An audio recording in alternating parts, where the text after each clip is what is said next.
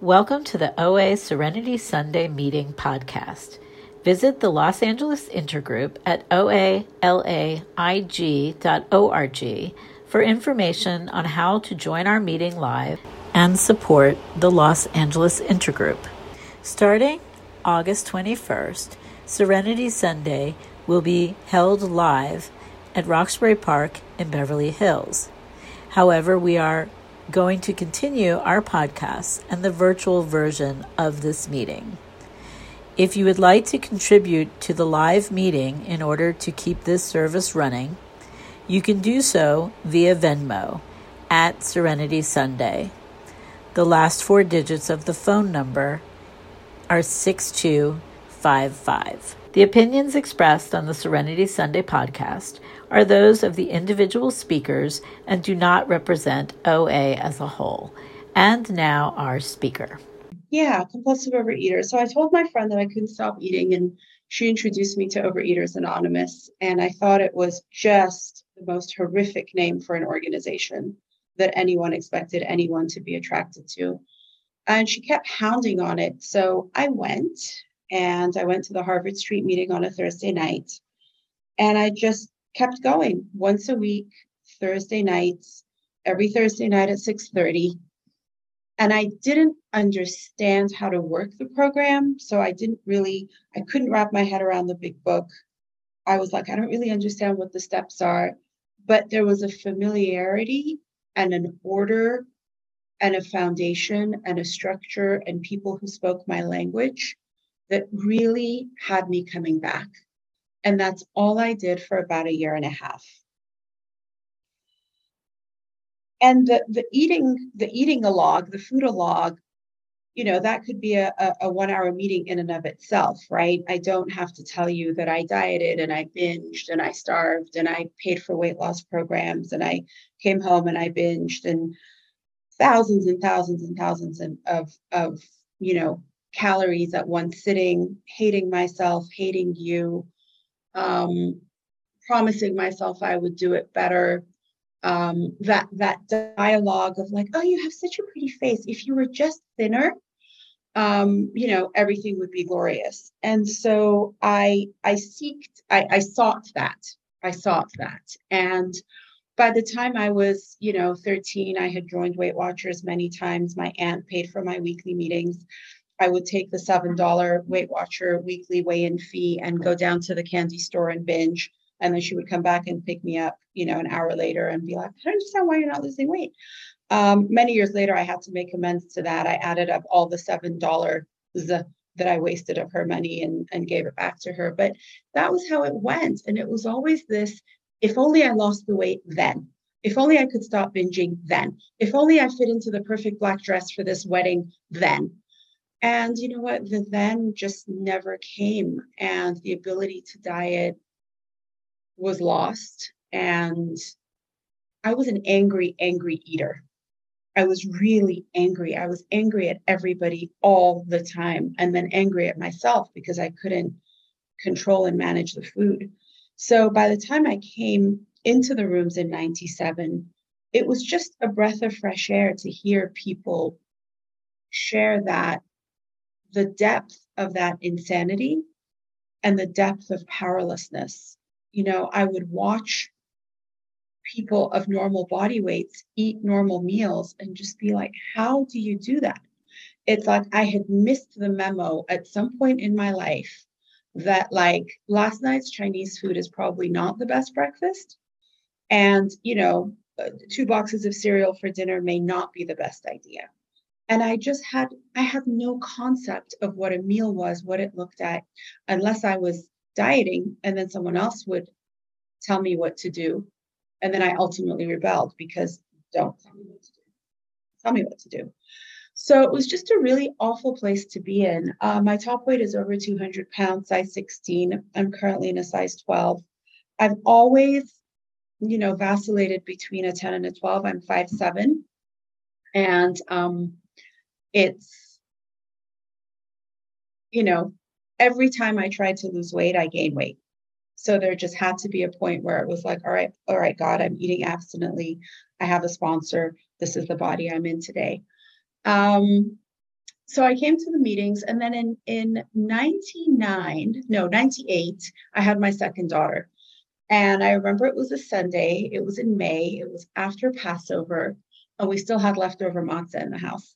And my husband had to go to work, and I was so angry that this man had to work on a Sunday. And I have a five year old and a, and a newborn. And that sort of postpartum period where like nothing fits and you feel like crap and you're tired and you're trying to figure out the breastfeeding.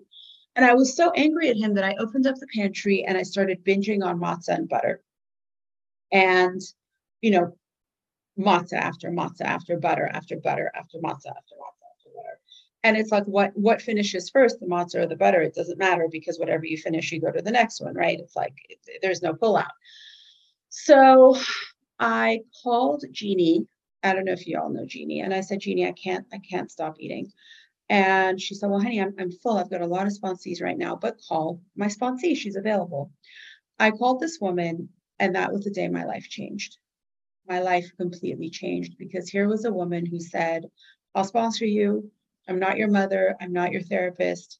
I'm not a, a you know, a, ther- a, a banker. I'm not going to loan you money.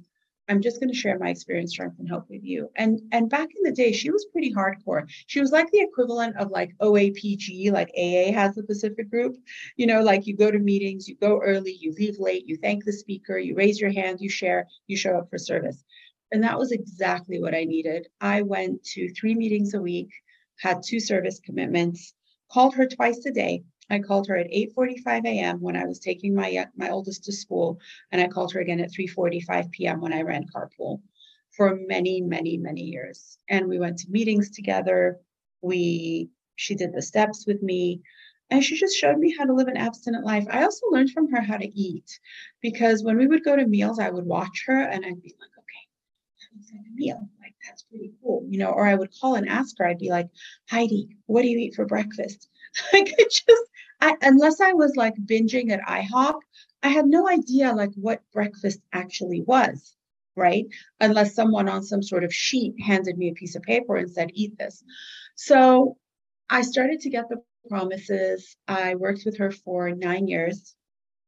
Um, my many of you have heard me share this story, but my addiction to food was so bad that my husband thought I was cheating on him.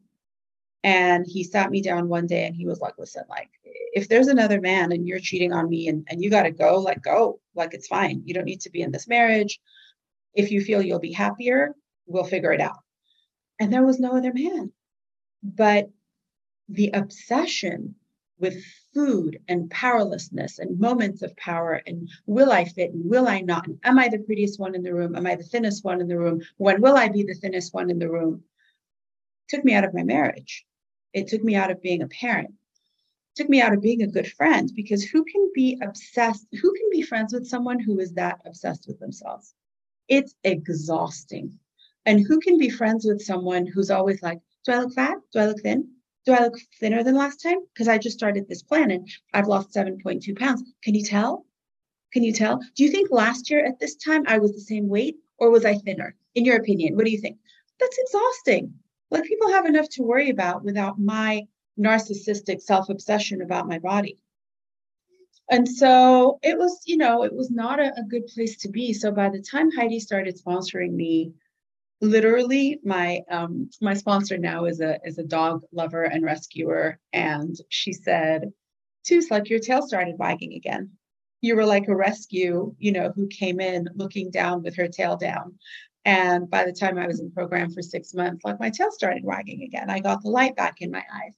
I, you know, did a thorough inventory. I figured out my character defects. And I started living a 12 step life. So by the time my third kid was born, I call her my abstinent baby. And she's just like free spirit, free spirit, free spirit. Um, so, what has 23 plus years in program looked like. My abstinence date is 512.99. Um, if you figure out the math, that's like I think two weeks after Passover in 1999 when I when I stopped binging. And it's also Mother's Day, which is it was Mother's Day, which was a very important date for me because I lost my mom to this disease. Uh, she died when she was 38. she had a massive heart attack as a result of electrolyte electrolyte imbalance and um, electrical problems in her heart from starving. So she was on a high protein, low calorie diet and um, doing like B6 injections, and her heart gave out. And I came home to find her on the floor dead. So I don't have far to look to know where this disease can take me because she too was losing weight for our emigration to the States. I grew up in the UK. And, and for her too, if I just lost that weight before me, we emigrate, everything would be perfect. And that day never came because we buried her short, shortly before we emigrated. So I, I just, I don't have far to look. Um, it's an ugly disease. It's a lonely disease. It's a dark, dark disease. And, you know, currently I've been with my sponsor. So Heidi moved. Heidi moved to um, Ohio and selfishly got married and started a family and didn't think about my needs here in LA. and I, I really needed a sponsor who was here in Los Angeles. So I got a new sponsor that afternoon. Same afternoon that I stopped working with Heidi, I got a sponsor because the thought of of not having a sponsor was terrifying to me. And so I've been with my current sponsor now for 14 years. And she is uh, very similar. She's actually double winner, and I call her every day. I send in my food. We just did a thorough fourth step. Um, you guys, I cannot believe I had so much fourth step crap accumulated. I thought I was doing a really good job at a 10th step, but apparently a very large inventory was in order. And guess what? A lot of those character defects have been reignited. They've just been reignited. And my experience with character defects is that some of them do go away, but many of them kind of lurk under the surface. And if I'm not on the spiritual beam, if I'm not working my program, if I'm not like one with God, they will like rear their ugly heads. And they are ugly because people pleasing, gossip, envy, always needing to be the favorite, wanting to stand out, whatever, whatever my long list of character defects is, comes from a place of the world owes me or you owe me this tremendous sense of victimhood. Like, don't you know my mom dropped dead when I was 13 and I had to move to LA? And do you know how hard that was? And do you know the shit that happened in my house? And do you know what had to happen to me because blah, blah, blah? And so all of those character defects are a response to that victim mentality.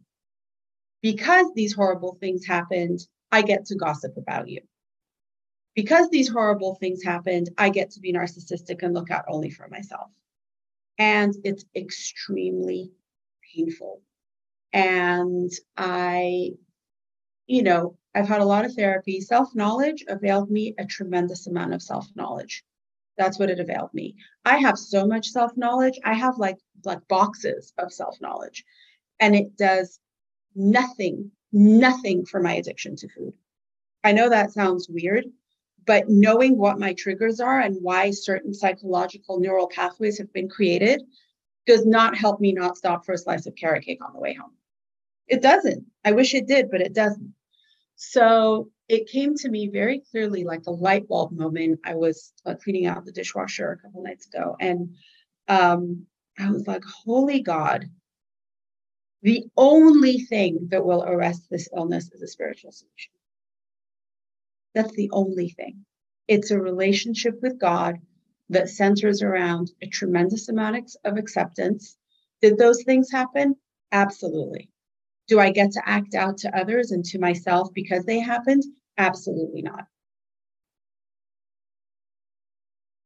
And the acceptance of, in my world, my relationship with God is as a creator and someone who put me on this earth with a tremendous amount of A, work to do, and B, light. And I can choose to shine bright, or I can choose to be angry and eating and self hating and wishing the world to be different. And as an addict, I am fear based and fear of losing what I have or not getting what I want. And if I stay in that fear, I will act out.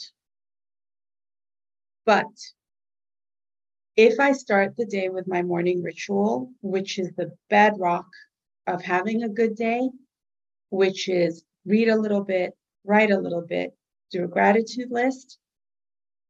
I'm not the best meditator, but I do do something that my friend Sherry taught me, which is happy contemplation.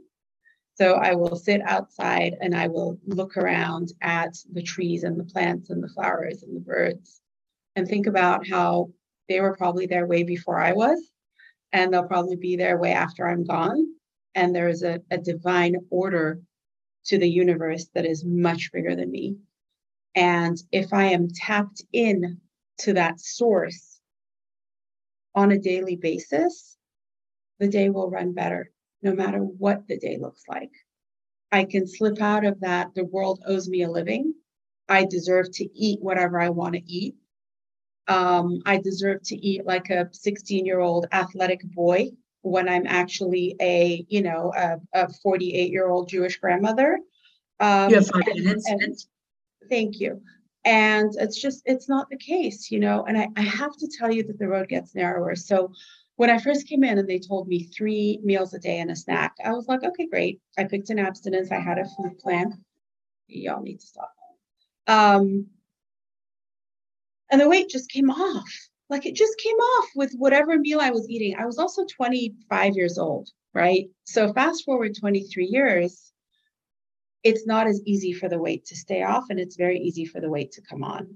And I have to make shifts. You know, I was giggling at myself because I can turn a cup of morning coffee into chocolate into coffee ice cream like this. I have no business putting heavy cream in my coffee. Absolutely not. Nope, it does not belong in my coffee. And yet there's like, but it's a cup of coffee, it's breakfast. Come on, it's just cream, you know? Well, add a cream and add a little this and add a little vanilla, and you have coffee ice cream, is what you have in your mouth. And that does not facilitate weight loss. It just doesn't. Um, and so it's really been about starting to look at foods again and starting to be like, yeah, well, let's, you know, not do that. And, you know, and I'm Iranian. We eat rice in vats. We don't put like rice in a plate. We will serve you a vat of rice with half a vat of stew and be like, here, go at it, you know. Um, and it's just not conducive to a healthy body weight. So I've had to make some changes. Eating less has made me more angry, which has taken me back to step six which has brought me back way closer to my sponsor um, because less food equals more. Why aren't I getting what I deserve in this world? Which is, you know, half a cup of coffee with half a cup of cream, you know? Um, so that is that's the God's honest truth of, of what's going on here. It's it's daily work. I have three sponsees. I go to three meetings. I have one or two service commitments I meet monthly with all of the sponsees in my um, sponsee circle with my sponsor. I am knee deep in um, an inventory with one sponsor, just finished step five with another, and I just took on a newcomer to sponsor. Um, and it's been delightful because they are so much not as boring as I am. Like i'm boring really boring like the the narcissistic self-obsession. And i never thought of ego as being one of my character defects. I was like i am not an egotistical person. When we did this last fourth step my sponsor was like what? There's a lot of ego going on. And i was like no. Then i went back and looked at my last column ego pride ego pride fear ego pre- pride fear people pleasing ego, pride, fear, gossip, envy, ego, ego, ego. it's like, what is going on here? So, a day at a time, I'm working on um, one character defect per week and asking God to remove it and and doing my seven step prayer, which is so powerful. And you know, I, I run a, a 12 step household. My my husband reminds me when I need a meeting. He's like, "There's a morning meeting. Do you want to go?"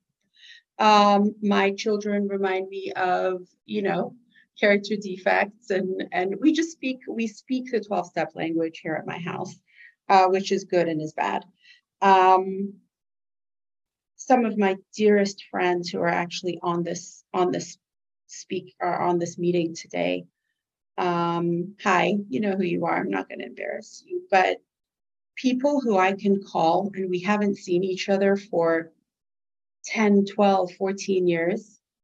And when we get on the phone, we start back off as if it was 1999 on a Thursday at 6:30 at Harvard. And we just pick up where we left off. And those people, especially one person who's here right now, um, is just there for me. She understands it. She understands the program. She understands the disease. She understands the depression. She understands the darkness. She understands the light. She understands recovery. And I have to say very little because this posse of people are my people. They have me. You know, yesterday I was sitting outside a meeting with with uh, you know with someone at this meeting, and we just talked as if we'd known each other for 45 years. It was just like the connection is so deep this meeting, at these meetings, because we're not professionals. You're not paying me today to be here. My sponsor doesn't get money for listening to me, listening, you know, do my fourth step or rant about whatever's going on with me.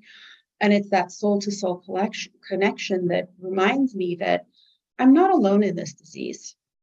I'm not alone. And, and I, I am at risk for not showing up up for life. And and you know i seem extroverted but i'm actually an introvert and i don't i don't love people. I mean i love people but i i really need a lot of just time to myself.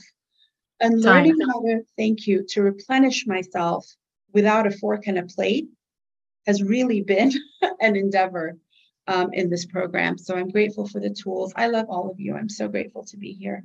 Thanks again lillian